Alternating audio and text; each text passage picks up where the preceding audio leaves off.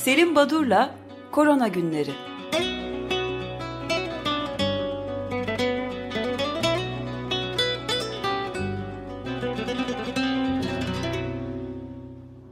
Günaydın Selim Badur, merhabalar. Günaydın, merhabalar. Günaydın. Günaydın. Günaydın. Amerika'da öğrenciler arasındaki e, bu partiler, Covid kime bulaşacak partileri Alabama'da yapılıyormuş. O ilginç. Bir de e, Mısır'da piramitleri açtılar turistik ziyaretlere. Danimarka'da da futbol kupa finali oynuyormuş, oynanıyormuş ama 15 dakika ara verilmek zorunda kalınmış. Çünkü seyircili oynanmış üstelik de ve seyirciler arasında sosyal mesafeye dikkat edilmediği gö göze çarpmış. Bunun üzerine sosyal mesafe sağlamak için bir 15 dakika ara vermişler. Böyle şeyler oluyor. E, Brezilya'da durum oldukça e, hızla ilerlemekte ve oldukça dramatik bir hal almaya başladı ama e, Perşembe günü itibariyle dün restoranlar, kafeler açıldı e, 3 ay sonra. E, bir diğer önemli ivme kazanan e, ülkede İran. İran'da işler gittikçe e, kötüleşiyor.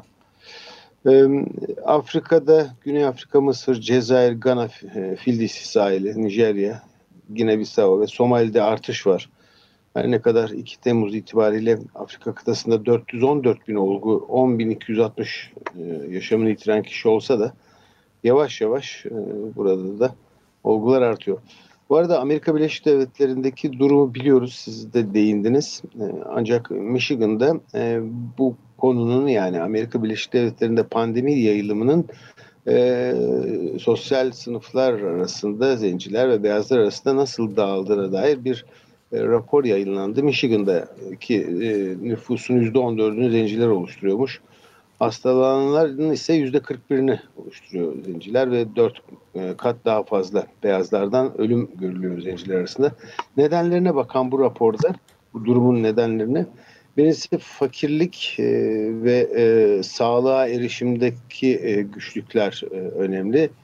Daha sonra biraz daha ayrıntıya giriyorlar. Genellikle şehir merkezine uzakta oturdukları için e, daha böyle banliyö e, semtlerinde oturdukları için zenciler e, toplu taşıma araçlarına binip şehir merkezine gittiklerinde çalışmak için çok daha uzun süreyle toplu taşıma aracı kullanıyor oluyorlar. Bu da önemli bir olgu. E, beyazlara oranla çok daha az oranda e, zenci tele tra, e, e, telefonla bağlanarak online çalışma yöntemini kullanıyor. Çünkü ona e, e, el vermiyor deniyor çalışma koşulları ve meslekleri ya da çalıştıkları yerler. Daha çok hava kirliliğinin olduğu bölgelerdeler ve nihayet bu semtlerdeki süpermarketlerdeki besin değeri de düşükmüş, daha kalitesizmiş. E, bu nedenle obezite de çok daha fazla. Bütün bu faktörleri peş peşe sıraladığımız zaman hani e, bu e, olumsuzluğun, bu kesimde yaşanan olumsuzluğun hastalama ve ölüm oranlarının yüksek olmasının nedenleri de ortaya çıkıyor. Bütün bu tabloya rağmen 4 Temmuz kutlamalarında hazırlıkları sürmekte yarın. Şimdi bilimsel çalışmalara baktığımızda e, ilginç bir çalışma var. Cell dergisinde çıktı. Buhannon ve arkadaşları çok e, farklı bir yaklaşım e, ile gerçekleştirmişler. Kantitatif yani e, değer e, saptayarak, miktar saptayarak, saptayarak mas spektrofotometresi ile e, hücrelerde SARS-CoV-2 ile enfekte hücrelerde ki bunu in vitro koşullarda yani laboratuvar koşullarındaki hücrelerde yapıyorlar. E, protein e, değişimlerine hücrede ne oluyor? Bunu gözlemişler yani. Bu çok önemli bir e, çalışma. Mas spektrofotometresi gibi oldukça karmaşık ve duyarlı bir yöntemi kullanıp bununla hücrede ne olup bittiğini in vitro koşullarda bakmak. İşte e, sitokin artışı oluyor, mitokondriyal e, kinaz düşüşü oluyor, e, diğer kazein kinazlar artıyor. Bu ayrıntılara girmeyeyim ama e, özellikle e, sonuçta enfeksiyon sırasında proteinlerin yığımı ve fosforizasyonu olmakta deniyor ki bu sonuçta e, aktif replikasyonu arttırmakta. Kısacası 24 saat içinde konak proteinlerinde, konak hücre proteinlerinde neler değişiyor bunu izlemişler. Bu niye önemli? Hem yöntem olarak hem e, bilimsel verilerin eldesi açısından çok önemli ama aynı zamanda bu kinaz aktivitesi dediğimiz yer ilaç kullanılacak, geliştirilecek ideal ilacın hedefi. O nedenle bu in vitro çalışma çok kompakt, çok e, bilimsel değeri olan bir çalışma olduğunu düşünüyorum. Bunun önemi var, altını çizmek istedim. In vitro yani, laboratuvar şartlarında evet, demek laboratuvar değil mi? Koşullarında, evet, laboratuvar koşullarında yani insan vücudunda değil hücreyi alıp e, laboratuvar koşullarında üretip o e, ürettikleri hücredeki değişimlere bakıyorlar. Oldukça önemli bir çalışma. E, bir diğer çalışma e, Ansel Huang ve arkadaşları e, E-Clinical Medicine dergisinde çıktı. 7780 pediatrik olguyu yani çocuklarda görülen enfeksiyonu e, izlemişler ve 26 ülkeden 131 çalışmanın bir review şeklinde değerlendirmesini yapmışlar. E, sonuçta hani çocuklar e, da bas e, hastalanmaz genellikle hafif geçirir. Hayır çocukların da hastalandığını ama erişkinler oranla bir takım farklılıklar olduğunu %19 oranında asemptomatik geçirdiklerini ve düşünüldüğü gibi ya da diğer enfeksiyonlarda görüldüğü gibi çocukların çok daha fazla hastalığı yaymasının söz konusu olmadığını. Bu da aykırı bir durum e, COVID-19'un bir özelliği. E, bakıyorum başka e, önemli çalışma Carmin e, Seraola isimli bir araştırıcının e, çok fazla sayıda e, mutasyon araştırmasını değerlendirmiş ve genomik farklılıklara bakarak e, ki bunun içine e, sadece insanlarda değil hayvanlardaki koronavirüsleri de alıp hepsinin genetik yapısını kıyasladığında e, çok e, farklılık var ancak e, bunlar hiçbirisi mutasyon değil bunlar varyabilite, varyasyon dediğimiz e, bir sonuç doğurmayan virüsün davranışında değişikliğe yol açmayan mutasyonlar ya da değişimler. JAMA dergisinde e, Emil Fosbal isimli bir araştırıcı ve e, ekibi e, angiotensin converting enzim inhibitörleri ya da angiotensin reseptörleri blokerlerine çalışmışlar. Bu ne demek? E, angiotensin converting enzim kısaca AC2 dediğimiz virüsün yapıştığı bölge. Bu bölgenin e, bunun inhibitörleri ya da e, bunu bloke eden, e, bu reseptörü bloke eden ilaçlar e, tansiyon hastalarının kullandığı ilaçlar aslında. Acaba bir dönem bu konu çok tartışılmıştı. E, tansiyon hastaları ilaçlarını almasınlar mı? Evet. Bu Covid e, e, kolaylaştırıyor mu ya da e, duyarlı hale mi getiriyor insanları? Hayır bunun böyle olmadığına bakmışlar ki 4480 olgu e, 895'i bu ilacı kullanıyor. 3585'i kontrol grup. Bunlarda e, anlamlı bir fark olmadığını ve e, tedavinin e, kesilmemesi gerektiğini e, belirtiyorlar. E, iki farklı e, biraz daha paramedikal e, yazı New Yorker'da çıktı. Kill Shaika yazmış. Koronavirüs acaba iç mimariyi nasıl etkiliyor? Bir o kalmıştı etkilemediği. Ama e, 1933'lerde Finlandiyalı bir mimar ve tasarımcının sanatoryumları nasıl dizayn ettiği tüberküloz hastalığı için buradan hareketle e, getiriyorlar. Günümüzde evlerin, iş yerlerinin ve kentlerin dizaynının nasıl olması gerektiğini ve e, Covid-19 gerçeği, sosyal mesafe gibi e, önlemler dikkate alınarak e, neler yapılacağını, e, neler yapılması gerektiğini e, öneren bu mimarın, bu dizaynerin e, ilginç bir yazısı çıktı. Bir de bir haber e, 6-10 Temmuz'da 1990'dan beri her yıl yapılan dünyanın en büyük e, AIDS konferansı olan International AIDS Conference 2020 online olarak yapılacak. Şimdi e, aslında bunu bir tablo halinde e, ne getirmekteyim. Bunu yapınca e, ben önümüzdeki hafta şimdiden de duyurmuş olayım. Bir beş gün kadar İstanbul dışında olacağım. Onun için önümüzdeki hafta ne yazık ki korona günlerini yapamayacağız. Döndüğümüzde e, programı e, bu tabloyla belki başlatmakta yarar olacağını düşünüyorum. Ben de çalışmış ve ödevimi yapmış olurum bu sürede. Neler öğrendik biz bu e, Covid-19 sürecinde? Örneğin insandan insana kolay bulaşmaz dendi ilk başta. Hayır kolay bulaştı anlaşıldı. İşte e, e, bu RNA virüsü mutasyon çok olur dendi öyle olmadığı anlaşıldı e, enfekte kişi 2 ya da 3 kişiye bulaştırır. E, yani RO değeri 2 ile 3 arasında dedi. Hayır bu gathering dediğimiz e, kümeler o da, e, içinde çok daha fazla insana bulaştırdığı anlaşılıyor gittikçe. E, tedavisi yok dendi. Aslında e, çeşitli e, ilaçlar ile e, başarı sağlandığını biliyoruz. E, bütün bunların bu süreçte başta e, söylediğimiz ya da başta inandığımız görüşleri zaman içinde Covid-19 nasıl değiştirdi? Nelerde farklılık oldu? Böyle bir e, doküman hazırlıyorum. Onu e, sunacağım size bu beş gün sonunda çalışacağım yani. Evet yani bu, bu son derece e, önem taşıyan bir şey. Başarılar şimdiden dilerim. Çünkü yani bize bir şey olmaz abi diye BBOA ya da abla sendromunun e, çok fena e, yani acayip risklere yol açtığını, büyük tehlikelere yol açtığını defalarca her yerde görüyoruz. Buna da e, kendi ülkemiz Türkiye'de dahil tabii. Evet, e, bugünkü programı bitirirken bir rapora değineceğim. E, orada e, Sağlık Bakanlığı'nın dün yayınladığı e, online olarak erişebilir. Sağlık Bakanlığı COVID-19 durum raporu Türkiye 30 Haziran 2020. Şimdi burada bir takım e, grafikler var. O grafiklere baktığımızda bir kere e, vaka sayılarına bakıldığında hani hep bildik işte kentlere göre dağılım, kadın erkek dağılımı falan. E, ama ilginç, e, dikkatimi çeken iki noktaya vurgu yapmak istiyorum. Bir tanesi e, e, olgular 80 yaş üzerinde e, yoğunlaşıyor ama ikinci grup öyle 50, 60, 65, 70 yaşları falan değil. İkinci grup 25-49 yaş dilimi. E, ikinci pik e, bu yaş diliminde. Bu ilginç.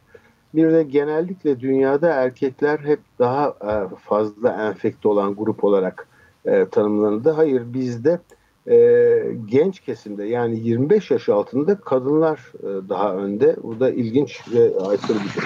Şimdi bu COVID-19 bakanlık raporundan hareketle e, ben yetkin report sitesinde çıkan Nuriye Ortaylı'nın bir e, yeni yazısı var. O çok da önemli olduğunu düşünüyorum bu yazının. E, kendisi Sağlık Bakanlığı sayıları neyi gösteriyor? E, buna değinmiş. Örneğin test sayıları hepimiz biliyoruz her gün saatlerde haberlerde Sağlık Bakanı takım rakamlar e, açıklıyor. Şimdi bu biraz yanıltıcı bir. Mesela test yapılıyor, şu kadar test yapıldı. İyi de bu kime yapılıyor bu testler biliyor muyuz? Buna e, bakmış ve buna vurgu yapıyor Sayın Ortaylı. Diyor ki e, e, ikinci haftadan itibaren, Haziran'ın ikinci haftasından itibaren e, kimlere test yapıldı, test yapılma kriterlerine değişiklikler yapıldı. Bir kere Bakanlık şunu e, düşünmüş ya da bilim kurulu. Türkiye çapında 150 bin rastgele seçilmiş kişiye test yaparak enfeksiyonun yaygınlığını hem de geçirilmiş enfeksiyona göstergesi olan bağışıklığı saptamayı amaçlayan bir tarama çalışması. Bu her gün açıklanan test sayılarının içinde en az 10 bin tanesi herhangi bir belirtisi olmayan ve rastgele seçilmiş kişiden e, alınan örneklere yapılıyor. Bu ne demek? Yani şikayeti yok, herhangi bir klinik bulgusu yok bu 10 bin kişide yapıldığında bunlarda zaten pozitif çıkma olasılığı çok düşük. E, o zaman bir kere bu şu kadar test yaptık, e, şu kadar e, pozitif bulduk. Bu e, göreceli olarak o pozitiflik oranını düşürmekte. İkincisi e, hastanelerde de şu şu şu klinik belirtileri olan yani bir vaka tanımına giren e, olgularda test yapılıyordu. O neydi o vaka tanımı? Örneğin ateş, solunum güçlüğü ve öksürük. Bu üç bulgu varsa eğer yapılıyordu. Bunlara yeni e, kısa bir süre önce bu belirtilerin yanına koku ve tat duyusu kaybı, kas ağrısı, baş ağrısı gibi belirtiler de eklenmiş. Yani bunlar yoksa eğer test yapılmıyor.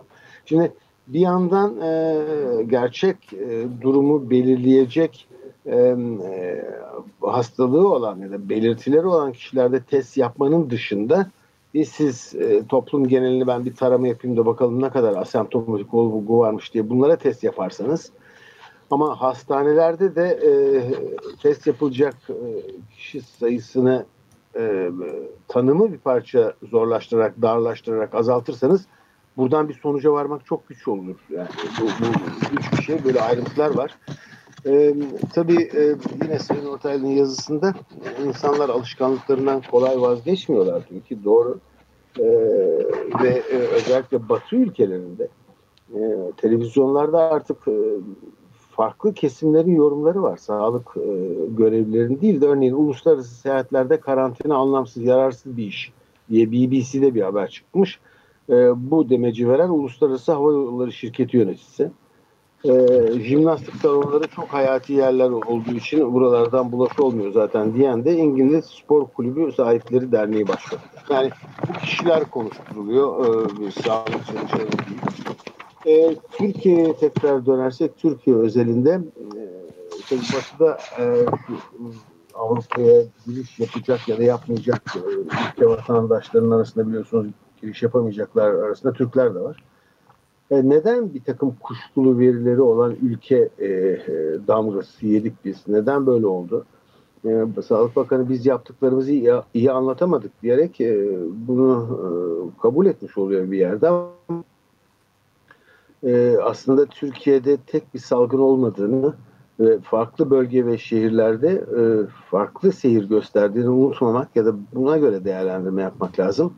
Bir de e, sadece bilim kurulu değil biliyoruz artık her ilin hıfzı kurulu var. O ille ilgili tedbirleri almak. Acaba o hıfzı kurulları örneğin Balıkesir'de ya da Elazığ'daki kurul farklı ilin özelliklerine göre karar alıyor. Böyle bir şey hiç duymadık şimdiye kadar. Yani bu kurullar kuruluyor da bu kurullar nasıl çalışıyor? Ee, çok merkezi e, direktiflerle çalışıyor ya da onun gözünden geçiyorsa bir işe yaramıyordur herhalde. E, bunu e, değerlendirmek lazım. Son bir cümle daha söyleyebilirsiniz. O da e, bu birinci dalga e, yaşamaktayız hala. Bu nasıl bitecek sorusuna e, hem e, biraz önce değindiğim yetkin reporta çıkan Nuri Ortaylı'nın yazısında var hem de e, CDC'nin bir yayınında var. E, bu e, sosyal hayatı açma, kısıtlamaları kaldırma konusu eğer kademe kademe yapılmaz ise bizde olduğu gibi hep beraber bir, e, bütün e, yasaklar kaldırılınca işte bu durum ortaya çıkıyor. Bu olgular bir türlü e, istendiği oranda aşağıya çekilmiyor deniyor. Bu konu önemli bir konu. Hani ne yapılsa daha çok kontrol altına alınabilirdi. Hangi yöntemle e, daha e, sağlıklı verilere ulaşır bunları e, 5 günlük aradan sonra ele alalım. Bir de tabii bilim dünyasına değinmek lazım. JAMA dergisi diyor ki e, ben haftada ortalama haftada diyorum belirli bir tarih için e, 6 ayda 4000 tane makale gelirdi bana yayınlanması için. Şu anda 11 bir makale geliyor. Ben bunları nasıl tarayacağım diyor. Bu bilimsel makale sorununa da değinmekte yarar var. Ben burada durayım ama bir duyuru yaparak duyurayım. Bugün önce sağlık programında Osman Gazi Üniversitesi Tıp Fakültesi'nde enfeksiyon hastalıkları öğretim üyesi Profesör Doktor Gaye Ustayer'i ağırlayacağız. Gaye Hanım aynı zamanda hem enfeksiyon hocası hem e, bir gün gazetesinde COVID-19 ile ilgili bir dizi yazıya imza attı. E, ama bunun yanında e, önemli olan e, kendisinin bir politikacısı ol, olması. 25-26. dönem e, Millet Meclisi'nde milletvekili yaptı. Cumhuriyet Halk Partisi eski şehir milletvekiliydi. Şu anda da aynı partinin parti meclisi üyesi kendisine belki de kurultayı yapıp yapmayacaklarını, COVID'den CHP'lilerin etkilenip etkilenmeyeceğini soracağız. Benim söyleyeceklerim bugün için bu kadar. Size iyi Peki çok teşekkür ederiz. Teşekkürler. Görüşmek üzere. Daha bir hafta sonra görüşmek hafta sonra üzere görüşürüz. diyelim. Çok Sağ olun. İyi günler. Ben teşekkür ederim.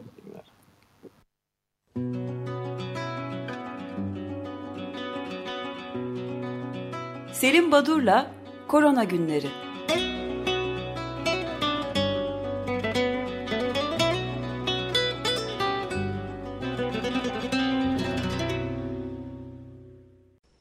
Açık Radyo program destekçisi olun. Bir veya daha fazla programa destek olmak için 212 alan koduyla 343 41 41.